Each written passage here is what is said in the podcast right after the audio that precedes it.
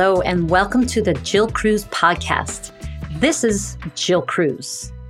And today I want to talk a little bit about stories. Everybody loves a good story, right? Oh, it's just so nice to sit and listen to somebody soothing you with a nice story.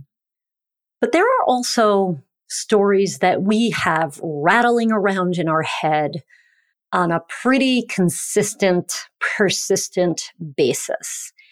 And sometimes we don't really think of it as a story. It becomes so real to us that we would never think, hey, this is just a story I'm telling myself. And so this is a concept I'd like to just talk about a little bit today. We all have stories that we tell ourselves that are great and empowering for us, and some that are not so great, not so empowering, and often disempowering. And a lot of those disempowering, you could call them self-sabotage stories. A lot of them come from our childhood. You know, we learned something from our mothers or our sisters or somebody in the family or a collective, and we've kind of inherited them and we carry them around with us. And they're not really our stories. They're not our stories. And so what I'm going to invite you to do today is to think about maybe a story that you tell yourself relating to your body or food that is not serving you. And we all have them. I have them. I'll tell you a couple of my stories right now. I have a story. I'm a nutritionist.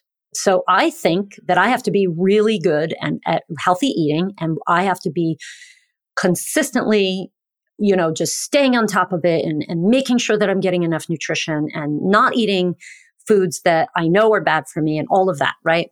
And that's a story that I tell myself. If I don't do these things, then I should know better. And I start to feel guilt and probably some blame and shame. It all gets muddled up sometimes. And I think, gosh, you know, what is wrong with me? What is wrong with me? I know better. I have all the tools. I have all the skills. I have all the knowledge. What is wrong with me? And so I'll just, as a side note, if you're listening and you're thinking, jeesh, if Jill isn't perfect, how am I ever going to be, you know, really good at this? And I'll tell you right now, the purpose of all of this is not to be perfect. It's not to be good at it. The purpose is to be learning and growing and giving yourself respect and love and attention and appreciation. That is the purpose. The purpose is not for you to have a certain number on your scale. It is not for you to look a certain way. It's for you to love yourself, no matter what. And I know that's hard. Some people feel like self-love is very elusive. Like, what does that even mean? Or some people know that they have a lot of self-hatred. And others think, yeah, I love myself, but I still need to look a certain way because, you know, that's what I have to do. Otherwise I'm not going to be successful, or I'm not going to be sexy, or I'm not going to be loved. That's the story. That's just a story. You can be successful, you can be attractive, you can be hot as hell and not look like a supermodel. I mean, who looks like a supermodel anyway? Just a couple of people, right? So it's the story that, you know, you have to look a certain way is not necessarily yours. Maybe you learned that story from your mom.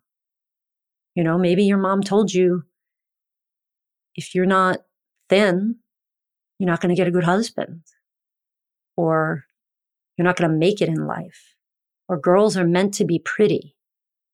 I have so many clients that I've interacted with that have been put into Weight Watchers, because most of our clients are right now, you know, they grew up in the 70s and 80s.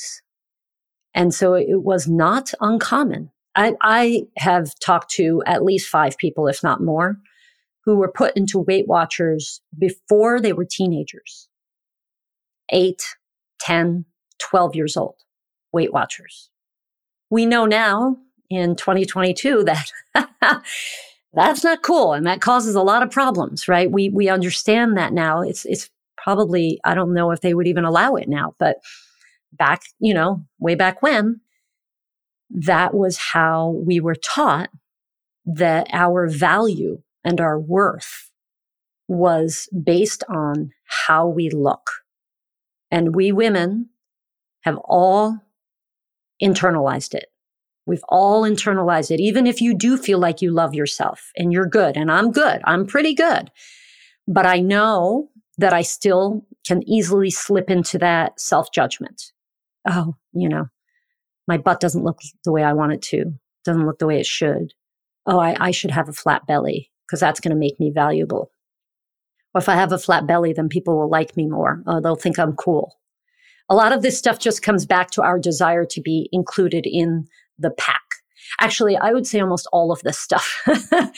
So a lot of the stories that we tell ourselves are coming from a biological imperative. So you know, the stories that maybe our moms learned about, you have to look a certain way to be loved or lovable or worthy or to be successful in life. They learned that from their mothers, right? Or from society. But what is at the core of that is that we as human beings have a very strong survival urge to be included in the tribe. So in a way, you could even just call this tribalism, tribalistic weight loss, tribalistic definition of beauty. So we, as all of us women, we want to be included. We want to be loved. And we, in a very deep kind of inner place, associate being loved, being included, being part of the tribe with our survival. So one could even make an argument that the endeavor to look good for women is an existential endeavor. We could actually feel a threat to our survival if we don't look a certain way. That's how we've been taught. So that's why, you know, I spoke to a woman last night. You know, she's considering working with us, and she's 73 years old. And she told me, she shared with me that she has feelings. She thinks that she's trying to murder herself by the way that she eats. She said, why do I keep trying to murder myself? Why am I trying to kill myself? This inner saboteur is so dangerous to me. And so we talked a lot about that, but she's 72, 73 years old. She's been struggling with her body image, she told me, since she was 10. There's a survival mechanism that I have to look a certain way in order to be included in the tribe. And if I don't, I will die.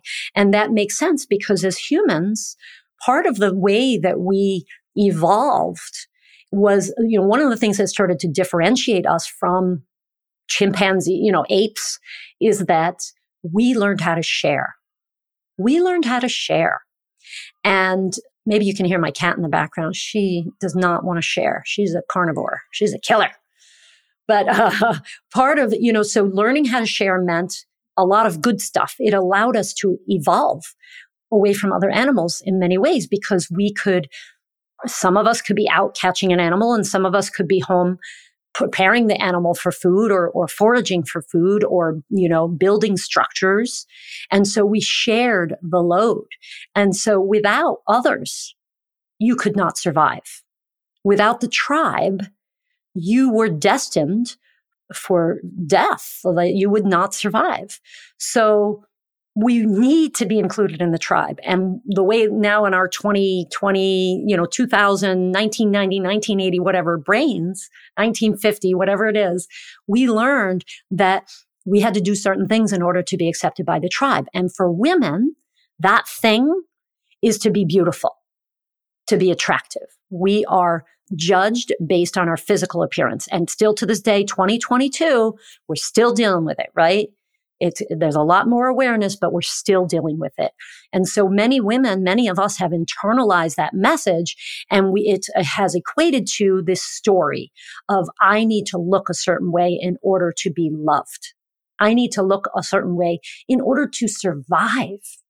And so, of course, I hate on my body and I judge my body. And I have a long list of, things I want to change in my body because that's how I've been taught to feel valuable. And who's going to love me if I don't look a certain way? So we need to start telling a different story, which is I am lovable no matter what. I am valuable no matter what. I am beautiful no matter what. And I can be sexy on my terms, not on your terms, not on anybody else's terms. Because I'll tell you, confidence is very sexy, by the way. Look, I love Lizzo, the singer, because she is attractive because she has confidence. And I'm sure she has her own self-doubts and judgment on herself all the time, just like the rest of us. But she has overcome that in many ways. And she is willing to say, this is how my body is, and I'm going to love myself anyway. And I'm going to invite you to do the same.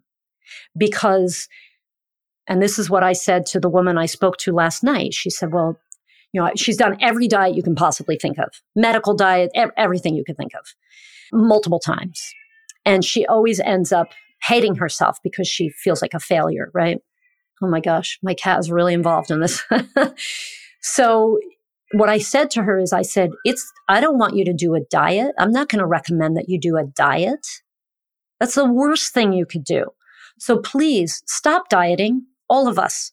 Let's get rid of the story that we need to diet. And she said to me, I'm afraid to not diet. And I said, I have total sympathy for you. I understand that. It's scary to not feel like you're moving in that direction of fixing what's broken, right? We're broken. Oh, I'm too fat. I'm too tall. I'm too short. I'm too ugly. My hips are too big. My belly is jiggly. Whatever it is, whatever the story is that we're telling about ourselves, we have to fix it, right? Because that's also what we're taught in society. And if you're not working on fixing it, then there's something wrong with you. Or if you try and you fail, then you're weak. And so these are all stories. They're just stories. And we can just choose to tell a different story. Now, so let's tell a story of I'm worthy, I'm lovable, I'm beautiful, I'm sexy, I'm confident, no matter what my body looks like, no matter what I ate last night or last month, no matter what, because you are worthy and you are lovable and you are beautiful, no matter what. And that's a story you could tell yourself. That's the story. I'm doing what I'm doing right now, and I'm going to accept it.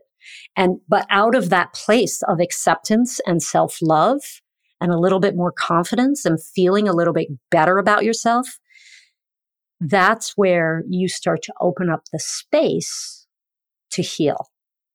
As long as you're judging yourself and that story is about how you're doing everything wrong and you suck and you're weak or you're too fat or, your body's not cooperating because you have an illness. As long as you keep telling that story, you're dampening, you're limiting your ability to heal physically and emotionally. Because I believe that healing, that physical healing, whether it's weight loss or autoimmune, it doesn't matter. Physical healing it's an energetic process as well. And so if your thoughts are always negative and judging yourself, you're inhibiting that healing process. So tell a different story. Tell the story that you're lovable no matter what. That could be a little mantra that you use every day. I'm lovable no matter what. I'm lovable no matter what. That's it. End of story. And that's a new story that you tell yourself, and that opens up the capability, the possibility that you can heal and you can move forward. And you can move forward in a very slow, kind, gentle, and tender way toward your healing. Rome wasn't built in a day. Most of us have been accumulating these terrible stories about ourselves for 40, 50, 60 years or more. So, those stories are not just going to disappear. It's a practice. So just start practicing and don't expect yourself to be really good at it right away. And you don't even have to worry about the food right now or the fitness or whatever it is. Just focus on yourself and being kind to yourself and telling that story that is true, that I know to be true. I know this to be true. You are lovable. You are worthy. You are valuable exactly as you are right now without changing a single thing. That's beautiful. That's a beautiful story. Thank you for listening today. If you'd like to get more inspiration or information, check out our website, which is winweightloss.com. That's spelled W-Y-N, weightloss.com. And we have a blog, with lots of articles and stuff. So that's winweightloss.com/blog. Thank you for listening. I love you. And I hope that you are on your path to being healthier, happier, and kinder to yourself.